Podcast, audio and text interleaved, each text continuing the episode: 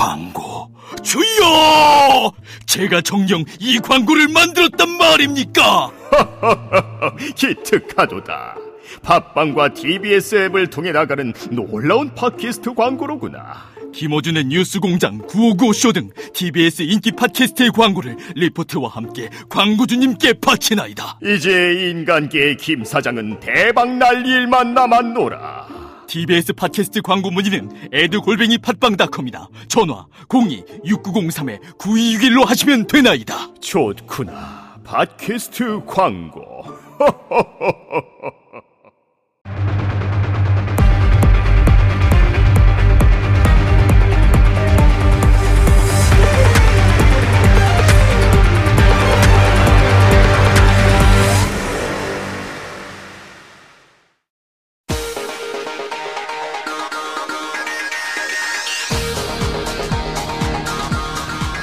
여러분의 오후를 확 뒤집겠습니다.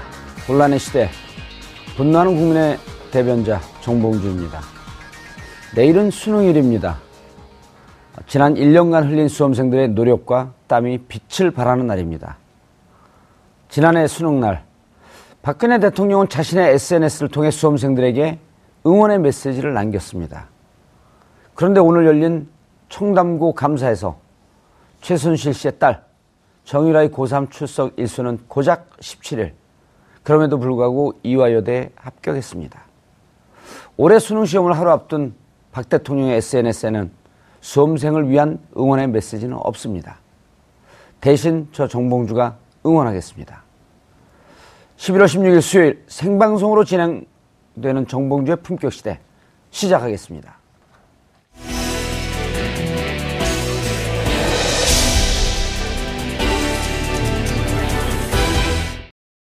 지난 15일 한일 군사정보 보호협정이 법제처 심사를 통과한 상황에서 이번 협정의 실효성을 두고 논란이 많습니다.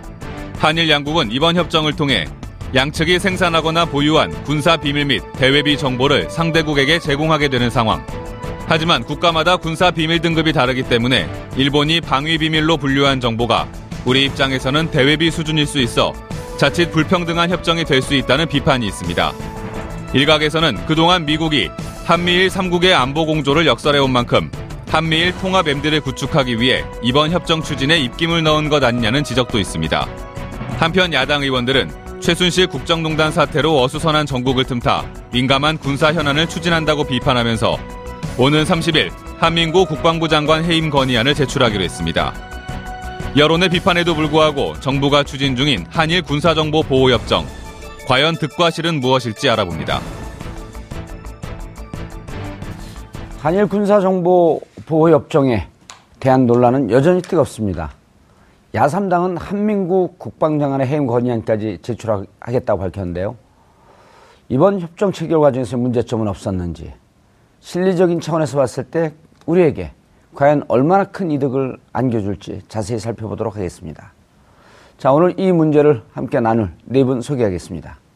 자, 김주희 변호사님 자리하셨습니다. 네, 안녕하세요. 김주희 변호사입니다. 예, 진성준 더불어민주당 전 의원 자리하셨습니다. 네, 안녕하세요. 예. 호사카 유재 세종대 교수님 자리하셨습니다. 안녕하십니까. 예, 반갑습니다. 아, 일본어로 하실 줄 알고 좀 당황했어요. 아, 예. 자, 그리고 배수희 변호사 자리하셨습니다. 네, 안녕하세요. 어, 진 의원님. 네. 이게 지난 2012년 네. 이명박 정권 그 말기에 추진하려고 하다가 그때 밀실 추진 비난을 받고 비판을 받고 멈췄죠. 네, 그렇습니다. 그러던 게 지금 이 혼란을 틈타갖고 네. 저렇게 신속하게 진행되는 게 너무 궁금, 궁금하거든요. 지금 이게 어떻게 네. 진행되는지 전체적인 과정을 조금 좀 설명을 해주, 정리를 해 주시죠. 그러니까 정부가 이 한일 군사정보보호협정 체결에 관한 논의를 시작하기로 결정한 것은 지난 10월 27일 NSC 국가안전보장회의에서였습니다. 네. 근데 이때가 잘 아시는 것처럼 최순실 사태로 박근혜 대통령이 사과하고 막 이럴 때였어요. 이- 그래서 대통령이 물러나야 되느냐 말아야 되느냐 하는 얘기가 막 나오고 있는 와중에 이 사상 최악의 국정농단 사태가 터졌다. 에, 헌법 파괴 사태다. 이렇게 정치권에서 들끓고 있었는데 갑자기 NSC가 이런 결정을 하면서 그야말로 속전속결 군사작전 하듯이 추진되어 가지고 11월 14일이죠. 에, 도쿄에서 3차 실무회의를 하면서 가서명을 하고 예. 또 11월 15일 우리 법제처의 심사도 다 마쳐버렸어요. 그래서 이제 하루 만에. 아, 법제처 심사는 6일 걸렸죠. 6일 이요? 예, 예. 음. 가서명하고 동시에 법제처에서 심사를 해가지고 그래서 11월 17일 어, 내일 뭐 내일이죠. 내일은 어, 차관 회의에 상정된다고 합니다. 차관 예. 회의를 거쳐서 국무회의에서 의결돼서 대통령이 재가를 하면 그때는 서명에 들어가도록 돼 있어요. 예. 2012년도에도 서명 1시간을 남겨놓고 어, 취소했 던 거거든요. 아, 대통령 서명 한 시간을 남겨두고. 아, 그때는 어, 외교부에서 대신 갔죠. 외교부, 외교부 에서 가가지고 예. 서명하려고 했는데 에, 국민적 지탄이 일어나니까 급히 훈령을 보내서 서명 중지해라 해가지고 서명 한 시간 전에 중지된 일이 있었습니다. 그런데 예. 이런 일을 이렇게 급작스럽게 추진하고 있기 때문에 대통령이 지금 정치적 곤경에 처한 것에서 좀 눈을 돌려보려고 이를테면 악재를 다른 악재로 막는다라고 하는 이런 전략으로 어, 이, 저, 한일 정보보호 협정 문제를 꺼내든 게 아니냐라고 하는 의혹이 강하게 제기되고 있는 것입니다. 예. 교수님, 예. 지금 이 정보보호협정 내용도 공개가 안 되고 있지 않나요? 어, 예, 그래도 그, 어, 일단, 미일 간에서, 예, 미일 간에. 어, 같은 거 했습니다. 그거는 2007년에 했기 때문에, 예. 예, 그 내용하고 거의 같다고 보면 맞을 겁니다. 예. 네, 그, 어, 지소미아라고 그렇게 줄여서 말합니다. 그 GSOMIA. 그러니까, 어, General Security of Military Information Agreement. 예. 예, 예. 그것을 그, 그래, 그래서 어 그 지소미아라고 주로 말하는데요. 이게 그 일본도 2007년에 그 맺은 것입니다. 미- 미란 미간에. 예, 예. 예. 안보 조약이 벌써 훨씬 이전에 있었죠. 예. 네, 미일 그 군사 동맹 국가입니다. 그래도 일본은 쭉 거부를 했습니다. 왜냐하면 이것은 그 다른 보호 그 어, 법으로 다 대체할 수가 있는 내용들인데 굳이 그런 정보 교환 비밀 협정까지 왜 미국하고 하느냐라는 게 일본에 쭉 있었던 놀, 그 이런 막 이야기였습니다. 예. 그러니까 일본도 2007년에 한 거거든요. 근데 그거는 왜 그러냐고 상당히 하면 오랜 시간을 끌었다는 예, 말씀이신 예, 그렇습니다. 거죠? 예. 쭉 국회에서 반대를 한 것입니다. 사실. 근데 2007년이라고 하면 아베 정권의 1차 아베 정권 때 예. 바로 그때 한 것입니다. 어, 아베 정권이 처음부터 집단적 자위권을 말했기 때문에 예. 예, 바로 그러한 어, 그 사실상 이 정보를 맺으면요 그냥 비밀 정보가 왔다 갔다 하는 것뿐만이 아닙니다. 이 이야기는 나중에 예. 좀더 설명하겠습니다. 알겠습니다. 네. 어, 배 변호사님, 일단 필요성에 있어서는 필요성이 그 긍정적인 측면이 있을 수 있다. 이런 건 뭐 전혀 배제할 수는 없는 거 아니에요. 그렇죠. 우리 측 정보가 강한 거는 이제 인적 자원 휴민트 탈북자를 통한 정보는 우리 측이 훨씬 강하고요. 일본 같은 경우에는 그 전자적으로 이용하는 측면, 그러니까 뭐 전자파라든지 뭐 지진파를 하- 해- 해석하는 이런 부분들, 그리고 대잠수함 초계기라든지 정찰 위성 이런 전자적인 부분에서는 또 우리나라가 일본으로부터 얻을 수 있는 것도 있고 또 조총 연계를 통한 인간 정보도 좀 얻을 수 있는 긍정적인 측면이 있는데요.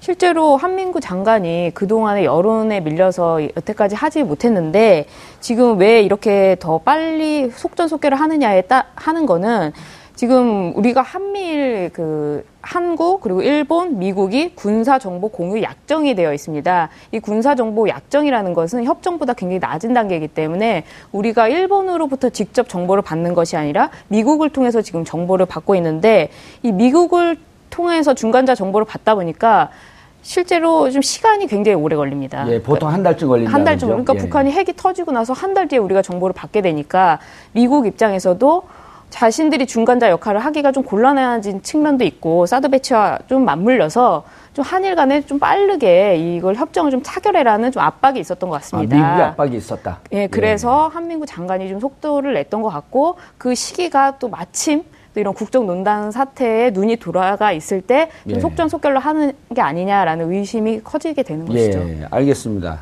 김 변호사님, 네. 어, 미국의 압박이 있었다. 아, 그리고 어, 박근혜 대통령은 최순실 배우에서 최순실 국정을 농단했다. 왜 대한민국 이 정부 부처에 있는 사람들은 뒤에 누가 들, 늘 있죠? 이 미국이 압박한다고 해야 되는 건가요? 그러니까 이 그 한일 군사 정보 보호 협정의 체결에 대한 배경을 조금 살펴볼 필요가 있는데요. 예.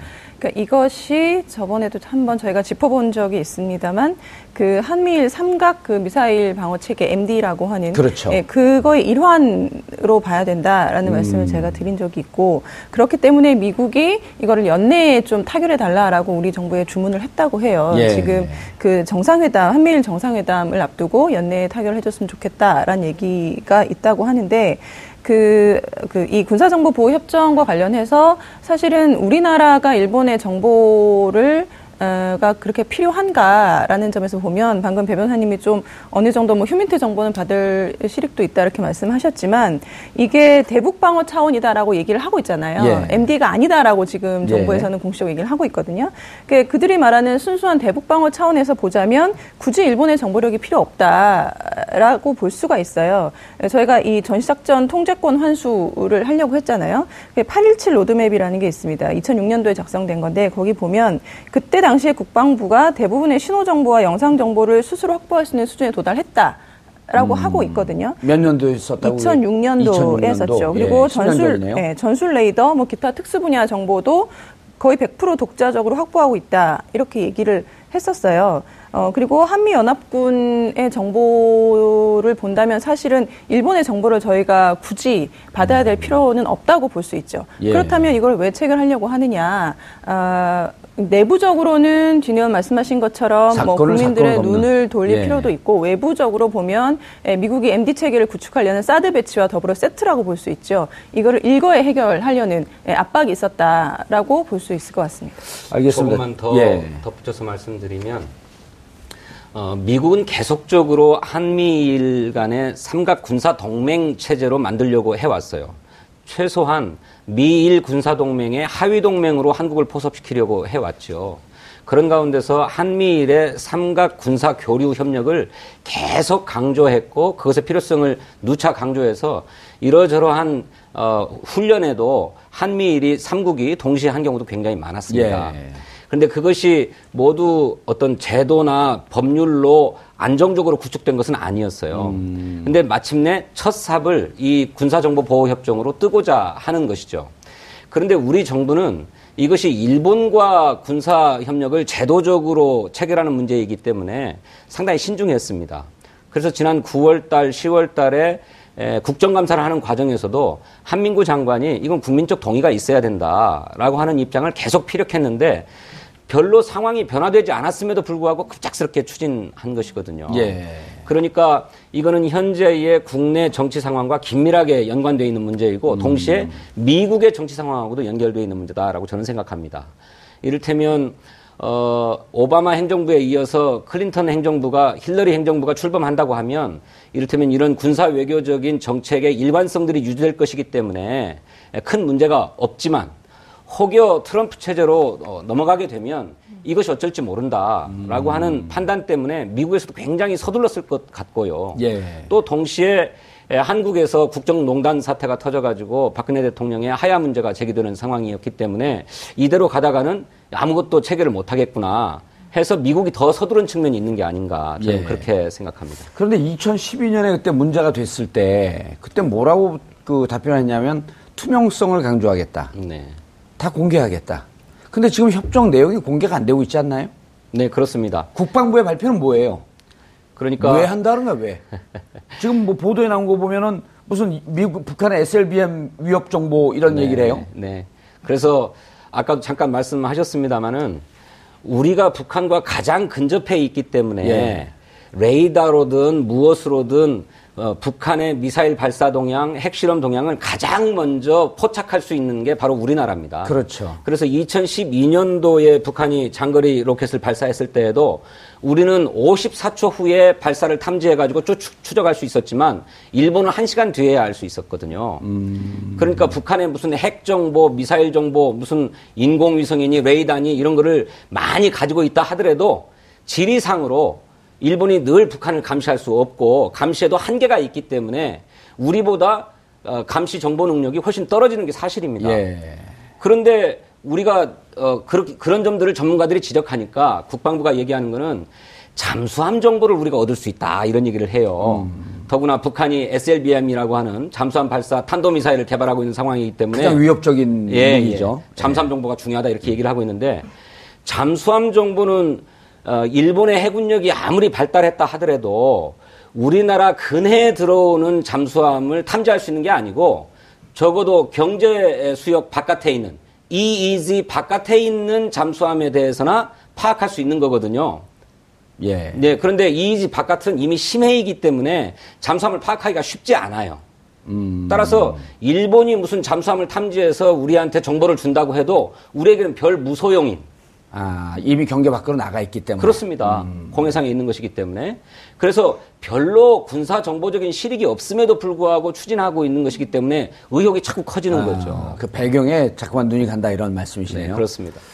우리 정부가 일본도 아까 교수님 네. 그렇게 오랫동안 예. 미일 이 군사 관계가 아주 그 촘촘하게 짜여져 있어도 그렇게 오랫동안 반대했는데 왜 우리 정부가 이거 이렇게 추진하는 것 같아요? 음, 역시 그 미국의 압박이 미국의 압박이 예, 예, 큰 상당히 문제다. 강하다라고 할 수가 있습니다. 네, 그 어, 어떤 정보를 교환하느냐라고 하면요, 어, 이것은 그 사실 군사 전략이라든가 예. 전략 데이터 그리고 암호 체계 예. 이런 게 다 들어갑니다. 음. 네, 그것은 어, 그냥 보통 북한의 정보를 교환한다. 이것은 표면적인 이야기고요. 예, 표면적인 사실상 어, 교환하자고 하는 것은 어, 그 뭐라 할까 어, 공동 작전, 군사 작전을 할 때에 그 필요한 정보들이 다 포함되어 있습니다. 예. 거기에 가장 목적이 있다고 저는 보는 거죠. 음. 어, 왜냐하면 그 지소미아라는 것은 예. 어, 미국도 60개 국가하고 어, 체결을 했다라고 하는데요. 우리도 많은 나라하고 일단 체결을 했습니다. 예. 그러나 각 나라마다 다 달라요. 음. 내용들이. 굉장히 간소화되어 있는 아주 그 어, 단순한 내용 내용으로 체결을 한 국가들이 훨씬 많고 예. 그러니까 어, 미일 간의 내용으로 보면 굉장히 상세한 것입니다. 미국, 영국, 예를 들면 오스트리아, 호주, 캐나다 이런 그러니까 완전한 군사 동맹국들은 엄청난 그 상세한 지소미아를 체결했습니다. 이게 그 일본하고 미국이 마찬가지고 아마 우리 우리가 아직 그, 그 공개되어 있지 않지만 그 거의 똑같다고 저는 생각합니다. 예. 네, 공개되어 이것은 있지는 않지만 미일이 맺은 것과 예, 거의 예, 예, 유사하게 예, 예. 상세하게 되어 있을 예, 것이다. 상세하게 되어 있고 이것은 군사 작전을 존재로 한 군사 지소미아. 작전. 예. 군사 그러니까 실제적으로 군사적으로 움직일 때 서로 정보가 이게 왔다 갔다 하지 않으면 절대 안 되기 때문에 음. 그것 때문에 하는 것입니다. 그거는 바로 어, 아마도 이것은 미국 쪽에서 보면 북한이 지금 그 우리 그 대한민국이 지금 상당히 혼란스럽지 않습니까? 예. 예, 언제 뭐가 있을지 모르기 때문에 그것으로 그 서둘렀다라고도 해석이 어느 정도 가능합니다. 예. 예, 예. 북한에 대해서도 불투명하고 우리 정정도 네, 어떻게 곤란한 상황이기 모르기 때문에 두. 분이 지금 그 유사한 그 거의 예, 비슷한 예. 말씀을 하고 계신 거거든요. 예, 예. 그래서 그러니까 어, 그또 일본이 그 한국을 통해서 북한 정보를 엄청나게 원하고 있습니다. 아. 그러니까 우리가 일본한테 얻는 거 별로 없습니다. 아까 말씀하셨지만 음. 북한 정보를 얻고 싶은 게 그러니까 동해에 북한 가까운 데에 이지 사물을 일본이 띄워야만이 얻을 수 있는 북한 정보를 얻을 수가 있다. 예. 일본 내에서 다 나와 있습니다. 아, 예, 예. 알겠습니다. 배 변호사님, 어, 이 협정이 사건을 사건으로 덮으려고 하는 그런 의혹, 어, 그런 정책 목적이 있다라고 하는 것 이외에도 어, 실질적으로 우리가 줄 건 많고 받을 건 별로 없다. 이런 교수님의 말씀. 근데 이제 우리 정부는 이렇게 얘기하고 있단 말이에요. 이미 32개 국가 맺었고 EU까지 포함하면 하면 33개국인데 그 내용이 다 다르다고요. 근데 그 내용도 공개하지 않은 상태에서 실질적으로 실익도 없는 상태에서 그래도 이 그 군사보호협정이라고 하는 것을 그때 한번 벽에 부딪혔으면 상당히 오랜 동안 국민들과 공청회라든지 협의 과정을 통과해야 되는 거 아니에요? 그렇죠. 지금 저 사실 사람들 왜 그래요? 글쎄 지금 정보라는 관점에서는 예. 국방부가 내세우는 거는 정보라는 건 많으면 많을수록 좋으니까 우리가 이런 국가랑도 맺었고 일본과도 못 맺을 이유가 없다는 형태거든요. 예. 그런데 그 전에 계속해서 얘기 나왔던 거는 한일 간에는 분명히 감정적인 문제가 있고 또 우리가 주지 말아야 할 군사 정보가 있기 때문에 어, 국민의 여론을 들어서 충분히 추진을 하겠다고 했는데 갑작스럽게 이렇게 태도를 바꾼 측면이 있는 것은 그 어쨌든 간에 지금은 뭐 음모론이라고 할 수 있는 부분이 다 뭐 현실화가 돼 버리니까 예. 정말 사건 사건으로 덮으려고 하는 것 같은데요. 제가 걱정되는 것은 이 한일 관계가 이렇게 이루어지면 사실 한중 관계에서도 군사나 안보적 측면에서 굉장히 부담이 될 수가 있습니다. 아, 이렇게 맺어지게 되면 한중 간에 또 그렇죠. 불합, 불협 화음의 요소가 될 수 있다. 그 계속해서 중국은 우리 사드도 반대하고 있고 예. 또 중국이 견제하는 게 북한의 문제인데 그 북한의 어떤 정보를 또 우리가 일본 측에게 제공하게 되면 또 일본은 또 한반도를 통해서 북한을 어, 직접 타격할 수 있는 그런 시스템을 갖고 있고 또 북한이 되면 또 중국과의 또 문제가 발생하기 때문에 사실 한중일 관계에서도 좀 문제가 되고 예. 지금 또 한중 간에는 사실 박근혜 정부와 시진핑 정부가 들어서면서 굉장히 좋은 관계를 유지하고 있었는데 또 유례 이런 부분에 있어서 또 경제적인 보복 조치도 있을 수 있는 것이고요. 예. 그래서 지금 정부가 시행하는 것 중에는 정말 왜 국민을 위해서 하는 것인지 아니면 음. 그 누군가를 위해서 하는 것인지 지금 뭐 밝혀지지가 않고 있는데 시기적으로 본다면 좀 맞지가 않는 것 같습니다. 예. 김 변호사님. 네. 지난번 이제 환태평양 합동 훈련이라는 훈련이 있어요. 그게 이제 한미일 이지스함 훈련도 열렸는데 지금 교수님도 그 이게 공동 군사 작전을 전제로 한 협정일 가능성이 높다. 네네. 그리고 이제 이 어, 미사일 정보라고 하는 것이 결 종국적으로는 MD 미사일 체계로 들어가는 것이다. 네네. 그 우리 시청자분들이 사실 미사일 체계 MD에 대해서 잘 이해를 못해요. 네네. 저도 솔직히 잘 이해를 못합니다. 저도 그렇게 이해를 하고 있지는 예, 않습니다. 오로, 지 진성준 의원만 이해하고 계신 것 같아요. 예. 그 미국이 이제 뭐 MD라고 해- 미사일 방어 체계라고 저는 MD가 해서 자꾸 MB로 들려요. 네, MD가 이제 missile defense. 예, missile defense. 네, 미사일 방어 체계라는 건데요. 그러니까 미국이 저- 어, 전략적으로 이제 전 세계적으로 추진을 하고 있는 것이죠. 예. 지금 이 태평양 미사일, 그러니까 그 미사일 방어 체계라고 해가지고 한미일 이런 음. 거죠. 그래서 중국과 러시아를 견제하기 위한 거고요. 유럽 그 MD도 있습니다. 예. 네, 유럽 MD 때문에 뭐 터키에 그 사드 배치 그를 하기도 했고 뭐 그 했었는데 그러니까 그런 것들이 결국은 이제 미국이 전 세계적으로 어 뭐 자신의 이제 그 국토를 보호하고 그러니까 뭐 다른 적국의 그 공격으로부터 이제 방어하기 위한 그 체계 일환인데요.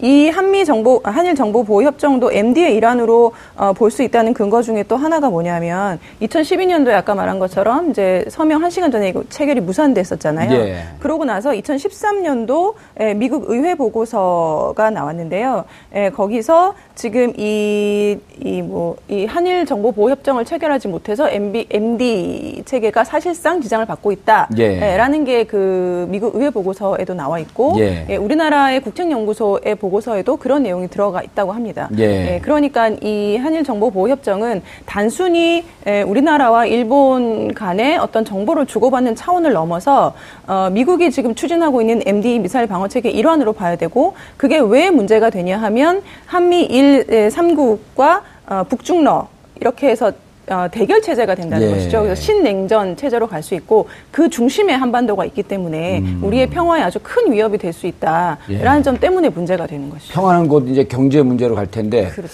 그미 의회에서 주한미군 사령관이 보고한 것도 이제 이게 초점을 좀 받고 있는데 한미일 간 정보를 묶는 것은 한반도 MD 편입의 2단계고 3단계가 사드 배치다. 네. 그러니까 지금 한일 군사정보보호 협정을 맺는 것은 자기들 입으로도 MD 체제 일환이다 이렇게 얘기하고 얘기하고 있거든요. 그런데 진 의원님 이렇게 중요한 거는 국가 안보 안위에 관한 문제이기 때문에 국회 비준 동의를 받아야 되는 거 아니에요? 당연히 받아야죠. 근데 왜 안 받죠? 아까 우리 저 오사카 교수님께서 말씀하신 것처럼 이것은 전쟁 수행을 위한 협정입니다.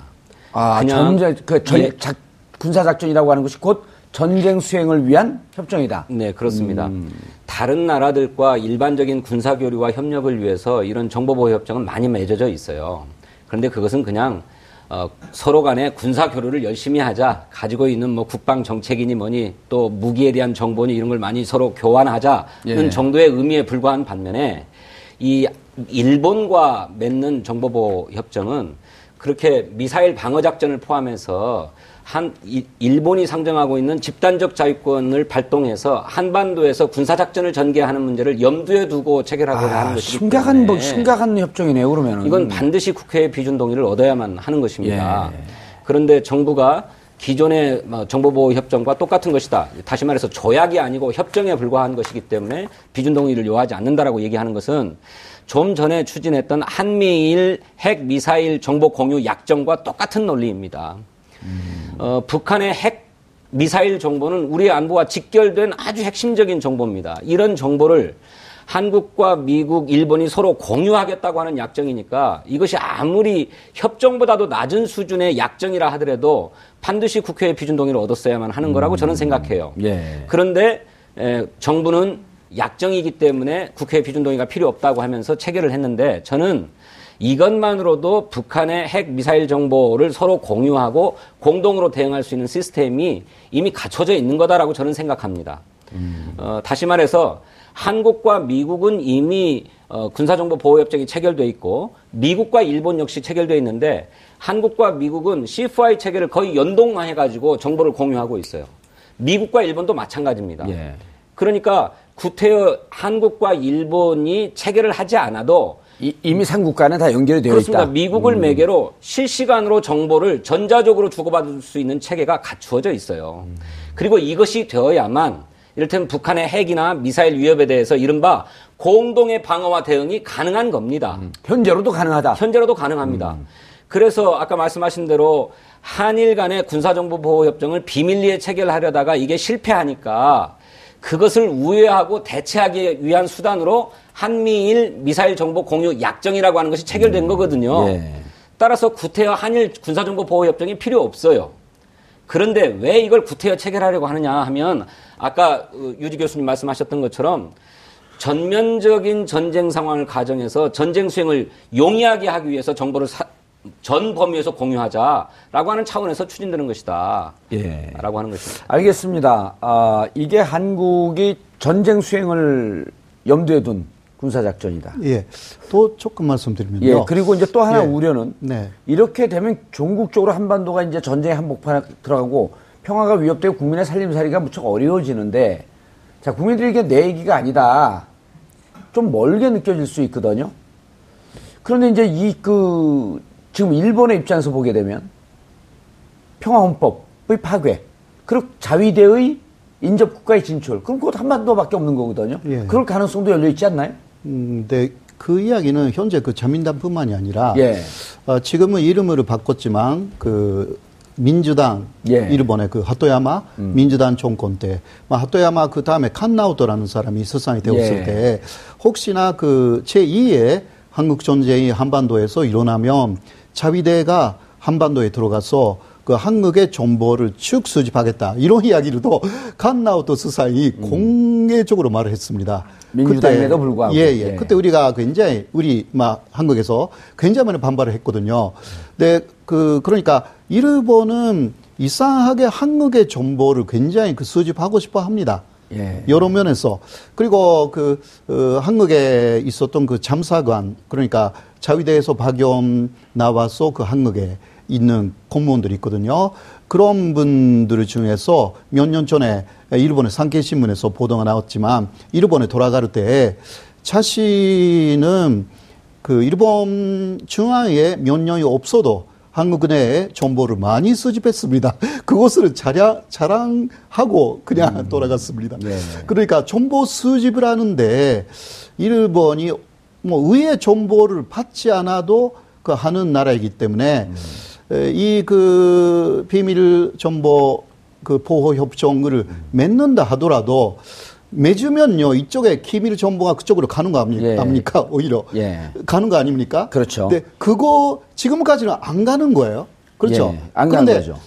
가서 그것을 누설시키면 안 되니까 그것을 반지하는 협정인데 그 갔던 갔던 정보가 일본에서 진짜 지켜질까라는 비밀이 우려도 지켜질까? 예, 예. 예. 그것은 정말 심각하게 우리가 고려해야 되는 문제입니다. 일본은 초전년도 있기 때문에 일본을 통해서 북한의 비밀이 전혀 안 간다라는 장담을 못 한다. 예, 예, 장담을 아. 못 하죠.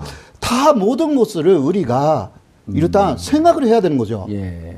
그냥 그러니까 국민들의 이상한 불안한 느낌이라는 게 뭔가 모르지만 예. 뭔가 불이익을 가, 그 받는 거 가득 같으니까 좀 느끼는 부분인데요. 예. 이런 것을 어느 정도 다 논의를 해야 하는 것입니다. 한 후에 하자. 그래도 절대적으로 필요하다. 북한의 의협이 있으니까 그런 모든 우리의 의료에 대해서 반제할 수 있는 모든 것이 생기면 뭐 맺을 수도 있죠. 음. 사실상 더 말씀드리면요. 이거는 유사시, 막 아까 존재라고 하셨지만 네. 유사시를 확실하게 염두에 두고 하는 협정입니다. 그래서 가장 중요한 것은 이거, 이것이거든요. 어, 특히 군사 기술에 대한 정보를 공유하는 것입니다. 예. 그 무슨 뜻이냐고 하면 그 정보를 얻을 수 있는 사람이 예를 들면 한국에 없으면 이게 그 한국에서 유사시 한국 내에서 예를 들면 그 일본 일본 일본이 갖고 있는 군사 좀비가 고장 났다. 그러면 그것을 고쳐야 되는데 예. 이 군사 그 기술을 알, 알수 있는 한국 사람이 없으면 굉장히 문제가 되는 것입니다. 그렇죠. 여러 가지. 예. 네, 그런 차원에서도 그 어, 한국이 일단 일본 쪽의 정보도 다 알고 있어야 된다. 이런 어떤 것도 그실이 되어 있거든요. 예. 그냥 군사 산업이 그래야만이 한미일로 완벽하게 그 기술 공유 체제가 된다라는 게 있습니다. 예. 네네. 알겠습니다. 그 배 변호사님, 이게 이제 지금 그 전체적으로 말씀을 들어, 들여다 보면 실익적인 측면에서 한반도가 전쟁의 한복판으로 들어갈 위험성이 엄청 높아졌다. 그런데 실익적인 측면에서 우리가 더 많은 대북 정보를 갖고 있다. 일본 언론에서 아주 일각에서요. 한국 정정이 이렇게 불안한데 이 협정이 과연 계속 유지가 될 수 있겠느냐. 그래서 오히려 조금 더 기다리면서 좀 가보자라고 하는 일부의 반대 논리도 있거든요. 지금 이렇게 정정이 불안한데 이게 계속 유지가 됩니까 법적으로? 법적으로야 뭐 협정을 통한다면은 지금 뭐 나와 있는 부분은 이- 될 텐데 사실은 일본은 극우 세력이 아직도 존재하고 있고 예. 극우 세력은 예전 좀 오래된 얘기긴 하지만 65년도에 미스야 연구라고 해가지고 한반도를 통해서 북한을 침입하는 이런 연구도 하고 있었거든요. 근데 지금도 일본은 극우 세력이 굉장히 존재하고 있기 때문에 이런 부분들을 우리가 놓쳐서는 안 되는 부분이고요. 예.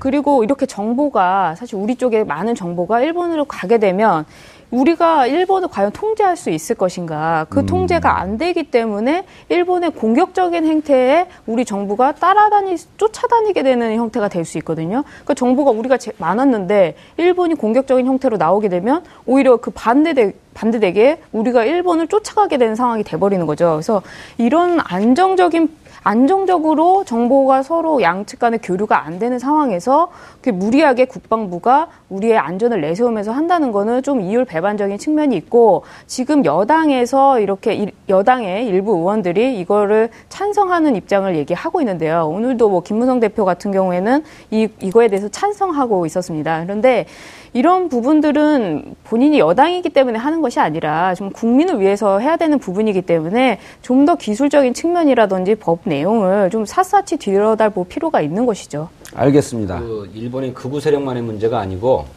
일본의 방위상 우리나라로 치면 국방부, 국방부 장관이죠. 장관이죠. 어, 작년 6월 29일 날 일본 의회에서 이렇게 답변을 해요.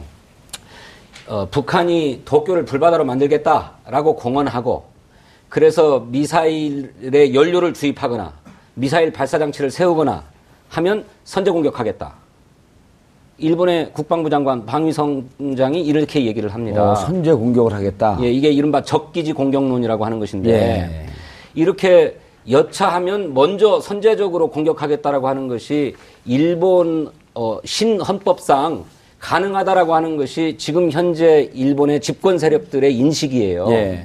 그렇, 그렇다면 이렇게 선제 공격을 하려면 북한에 대한 군사 정보가 정확해야 되죠. 동향 정보도 정확해야 되고. 음. 예. 그래서 그저 레이더나 뭐 저 무슨 위성으로 감시하는 정도의 피상적인 정보를 가지고는 절대로 선제 공격을 결단하기 어렵죠. 그렇죠. 그러니 북한이 이런 우리가 가지고 있는 휴민트 정보를 비롯해서 그런 북한의 내밀한 정보를 갖고 싶어 하는 것입니다. 그래야 그네들의 선제 공격 작전의 완성도가 높아지니까요. 예, 알겠습니다. 어, 지금 여러분들께서 어, 들으셨다시피 사건을 사건으로 덮으려고 하는 의도가 있는 것 아닌가. 한일 군사정보 보호협정. 실익도 없고, 어, 특히 더더욱이 그냥 단순히 하나의 협정을 맺는 것이 아니고 자칫 잘못하게 되면 한반도가 전쟁의 한복판으로 몰려 들어갈 수 있는 이러한 위험성을 안고 있기 때문에 국민들은 조금 더 어, 투명하게 그리고 국민들의 동의를 얻은 상태에서 이 협정이 맺어지기를 어, 원하고 있습니다. 하지만 무슨 이유인지 어, 정부 여당은 어, 신속하게 어, 군사작전을 하듯이 강경하게 밀어붙이고 있습니다. 여러분은 지금 생방송으로 진행되는 정봉주의 품격시대와 함께하고 계십니다.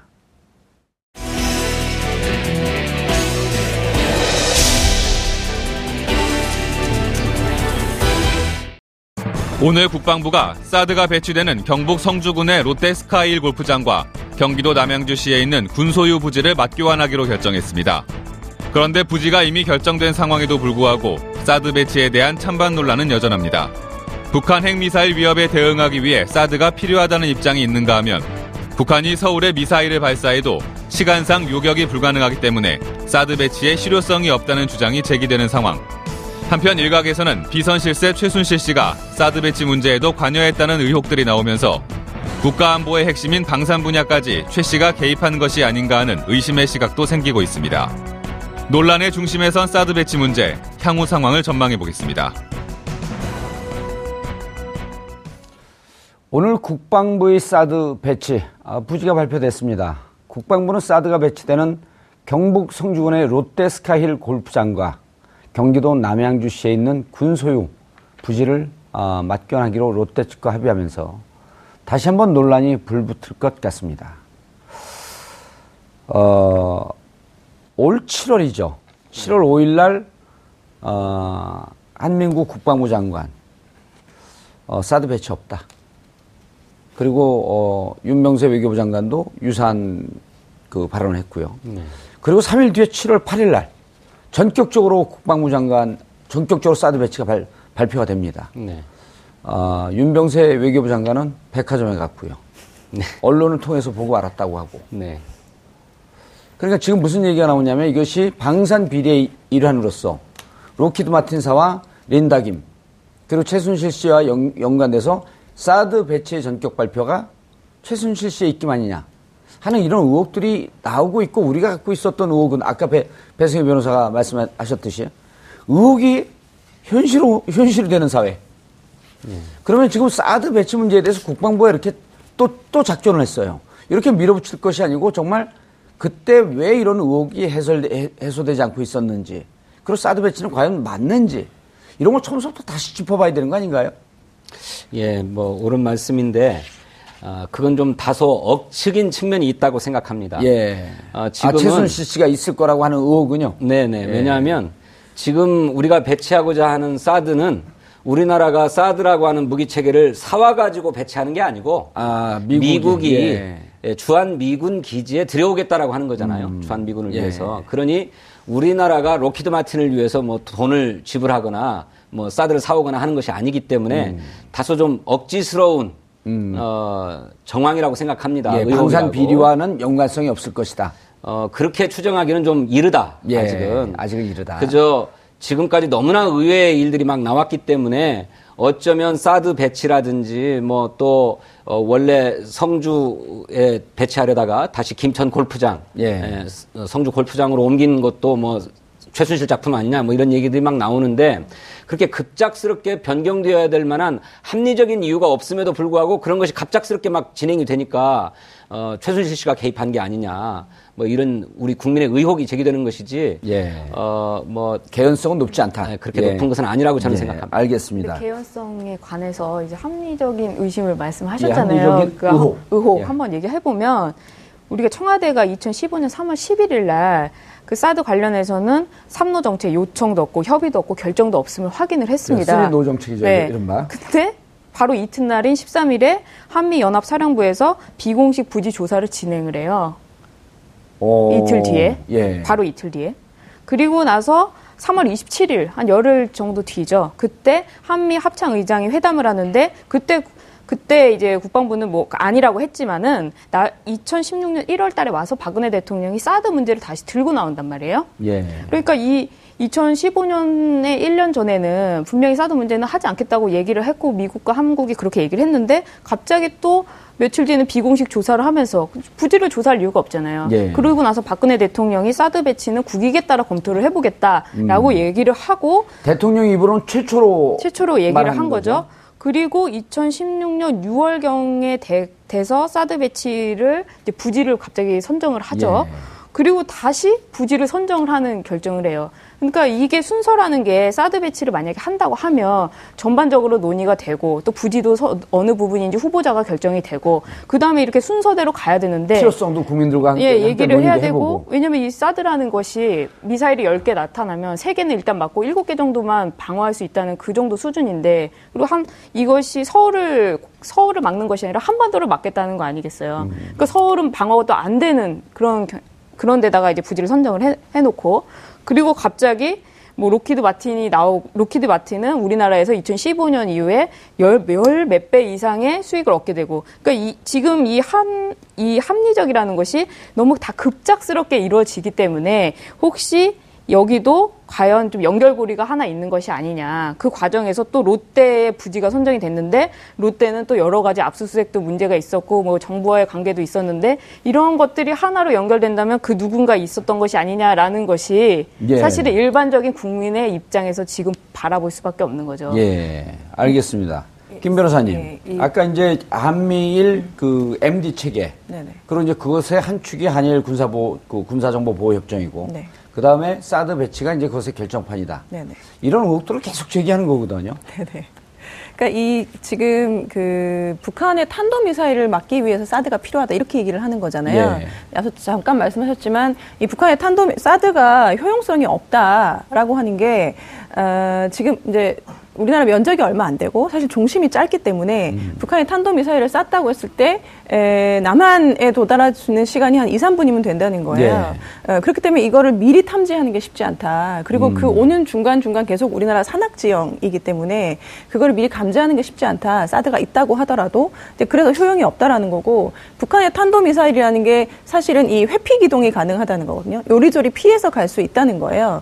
그래서 그렇기 때문에 사드도 필요 없다. 예. 여러 가지 이유를 들어서 사드가 필요 없다라고 얘기를 하고 있고 저희가 이 노무현 정부 시대 때 한국형 MD라고 있었어요. 그래서 예. 북한의 탄도 미사일을 방어할 수 있는 에, 그런 것들을 어, 처음으로 추진을 했었고 어, 박근혜 대통령 취임한 이후에 어, 2014년도에 김민석 그 당시 국방부 대변인도 마찬가지로 이 한국형 미사일 방어 체계를 구축하고 있기 때문에 현재로서는 사드를 고려하고 있지 않다 이렇게 얘기를 했었단 말이죠. 예, 그런 상황에서 말씀하신 것처럼 갑자기 사드 배치가 지금 계속 추진이 되고 있고 어, 이것이 아까 그 한일 정보 보호 협정 때도 말씀드렸지만 미국이 어, 이 미사일 방어 체계 구축을 계속 서두르고 있는 것이고 에, 마찬가지로 묶어가지고 이거를 같이 예, 일거, 일거에 지금 예, 타결을 하려는 그런 목적이 있고 그런 취지에서 어, 압력이 있지 않았을까라는 예. 생각이 들고요.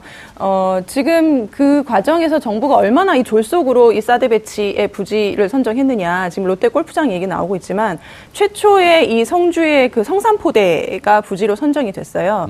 그 당시에 정부에서는 여러 가지 입지를 다 고려해 봤을 때 가장 적합한 지역이 성산포대다라고 얘기했단 말이죠. 예, 그렇죠. 그러니까 다른 부지는 적합하지 않다는 의미잖아요. 예. 그런데 갑자기 성주 국민들이 반발하니까 뭐 김천으로 하겠다고 음. 했다가 롯데가 또 골프장을 뭐 자진 납세했다 이런 얘기도 있습니다만 어쨌든 예. 또 갑자기 롯데 골프장 부지로 바뀌었단 말이죠. 예. 그러니까 이게 부지 선정만 보더라도 예, 정부가 이게 정말 적합한 부지를 선정한 것인가라는 의심이 충분히 가능한 거죠.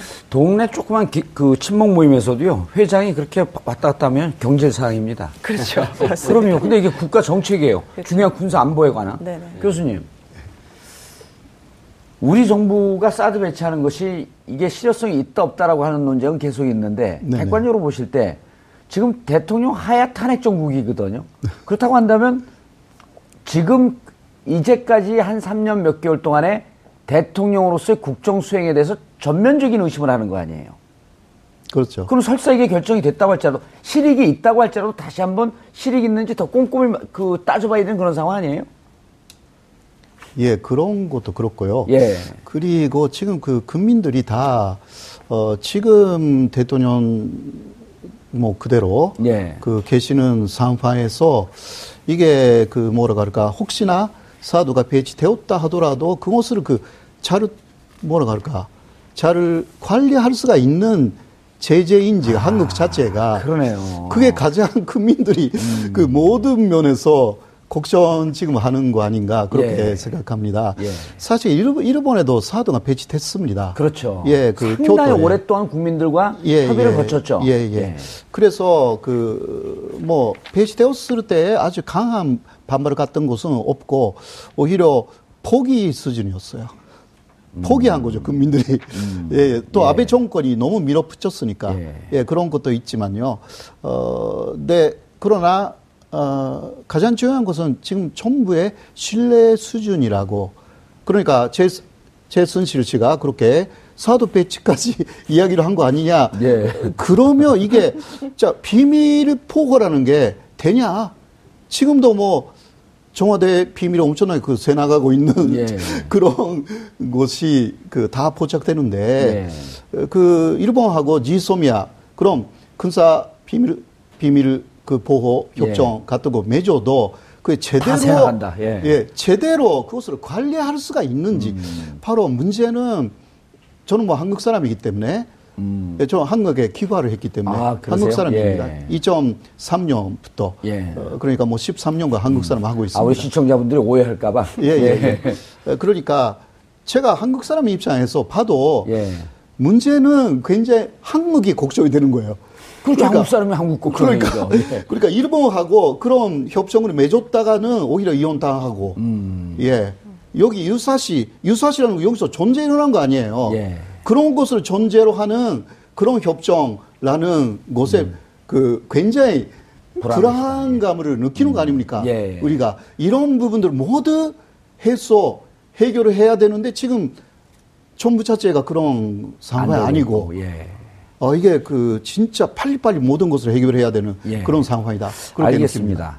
아, 진 의원님. 네. 아니 이게 미리 예정이 되어 있다고 할지라도 부집의 그 발표가 예정이 되어 있다라고 할지라도 연기를 해야 되는 거 아니에요? 아, 그렇죠. 지금은 정부가 어떤 정책을 추진할 수 있는 상황이 못 되는 것 아닙니까? 아, 지- 뭐, 정부가 그런 상, 못 되는 상- 게 아니고 정부가 네. 없어요 지금은. 글쎄 말입니다. 대한민국 정부는 없습니다. 예.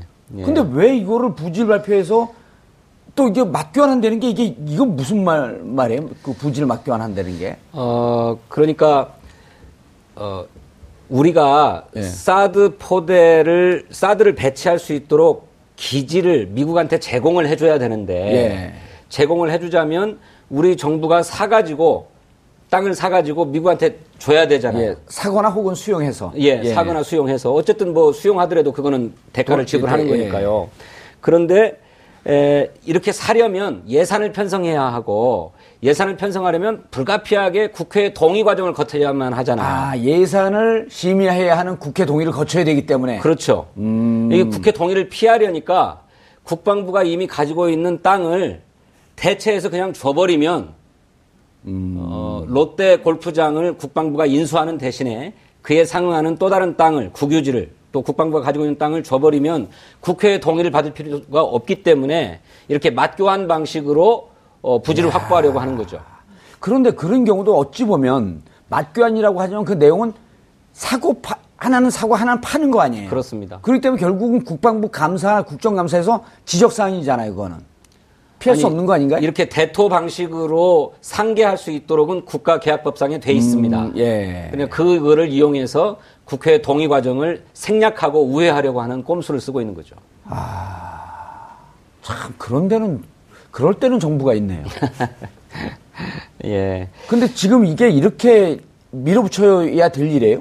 아니 그렇지 않습니다.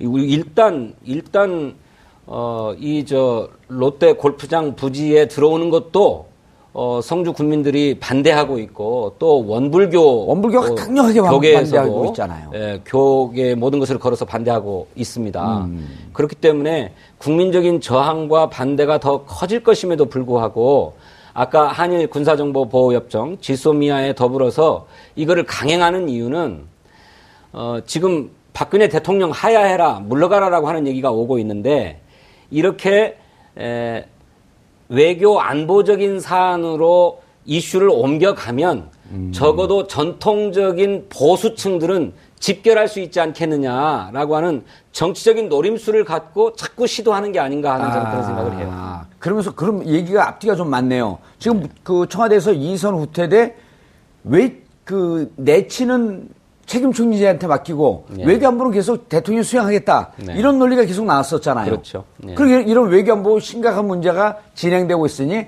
대통령 지금 그냥 수행하겠다. 네. 이런 꼼수까지 숨어 있다. 그렇습니다. 아 참 대단한 머리들입니다. 예, 뭐 예. 잔머리의 대가들이에요. 김 변호사님. 네네.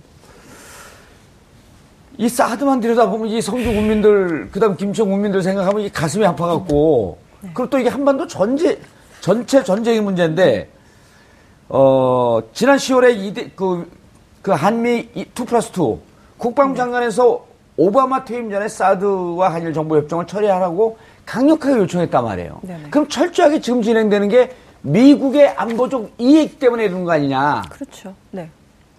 그러니까 방금 제가 계속 말씀드리는 것이 사드나 한일 정보 보호 협정이나 MD를 떠나서는 설명이 안 되는 거거든요. 음. 예, 그렇게 이해해야지만 지금 진행되는 것들이 예, 조금은 이해가 되는 것이고 예. 그렇지 않다라고 하면 왜 갑자기 지금 국정 수행을 어, 할수 있는 전혀 어떤 의지나 능력이나 그런 것들이 없는 예, 상황에서 정부가 왜 이렇게 하느냐라는 것들이 전혀 이해가 되지 않잖아요. 예. 그 그나마 조금 이해할 수 있는 건 이제 배경에 MD가 있다. 라는 것을 국민들이 좀 생각을 하셔야 되고 음. 그리고 MD는 한반도로 전체적으로 전쟁의 한복판으로 끌어, 끌고 들어가는 거다. 그렇죠. 그러니까 MD라는 건 MD 체계는 미국이 예전부터 계속 한국의 MD 참여를 요청을 했었어요. 예. 근데 김대중 정권 때는 당시에 에, MD 참여를 거부를 했었거든요. 예, 그리고 당시에 그 김대중 정권 당시 러시아 푸틴 대통령하고 공동 성명에 MD를 반대한다라는 내용이 예, 실질적인 내용이 들어갔었어요. 음. 그것 때문에 미국이 굉장히 반발을 했었죠. 그래서 그때 당시 외교부 장관이 사퇴를 하고 예, 김대중 대통령이 미국 방문길에 예, 뭐 약간 유감을 표명하면서 예, 그런 일들도 있었습니다. 예. 예, 그런 식으로 어, 이 미국이 MD 한국의 MD 참여를 요구한 역사는 굉장히 오래됐어요. 계속 그 한국 정부 요구를 해왔는데 한국 정부는 이게 기술적으로 재정적으로 굉장히 우리나라에 부담이, 부담이 되는 되니까요. 것이고 예. 중국이나 러시아 같은 예, 주변국들과의 관계 악화 예, 그리고 이것이 아까 말했지만 이 신냉전 체제로 갈 수 있는 예, 그런 길이기 때문에 계속 거부를 해왔던 것이죠. 음. 그런데 지금 박근혜 정권이 아무 고민 없이 덥석 받는 거예요. 예. 예. 그래서 이게 지금 어, 박근혜 정권이 왜 이런 행보를 보이느냐, 그냥 글쎄요, 정말 아무 생각 없이 하라면 하는 예, 그 수준이 아닌가. 예. 네. 그리고 아까 진성준 의원이 말씀하셨듯이 지금 이 정치적 그렇죠. 논란을 좀 타고 넘어가려고 하는 네. 조금수도 숨어 예, 있고. 하라고 하니까 어 해야 되겠는데 어 이거 하면 이거 어, 그래 국민들의 시선도 돌릴 수 있을 것 같아. 아 좋네, 한번 해볼까? 뭐 이런 수준이 아닌가 지금 예. 수준이 예, 그렇게 예. 볼수 있을 것 같습니다. 개성공단 폐쇄, 사드의 전격 배치. 당시에는 전혀 이해할 수 없는 정황이었지만 그 뒤에 최순실이 최순실 씨가 있었을 수도 있겠다고 하면 모든 의문점이 해소되는 것 같습니다. 한일 군사 정보 보호 협정을 너무도 급격하게 처리하고 있는 국방부. 100만 번 양보에 일말의 필요성이 있다고 할지라도 추진 과정이나 시기를 볼 때 과연 국민들이 이 처사를 어디까지 신뢰할 수 있을까요? 지금 국정이 완전히 멈춰버린 대혼란의 상황입니다. 이럴 때는 추진하던 일도 잠시 중단하는 것이 상식입니다. 국가의 가장 중요한 군사 정보에 관한 협정을 그것도 일본과 부지불식간에 처리한다? 도대체 이 정부는 어느 부처가 더 불신을 받는지 마치 내기라도 하는 듯 보입니다. 아무리 돌아가도 늦지 않을 것이라는 국민들의 지적을 한 번이라도 들었으면 하는 생각입니다. 내일이 수능입니다. 마음 편히 시험 볼 수 있는 나라를 만들지 못한 어른이어서 죄송, 죄송합니다. 깨어있는 시민들이 만드는 시사 토크쇼 정봉주의 품격시대 마치겠습니다. 감사합니다.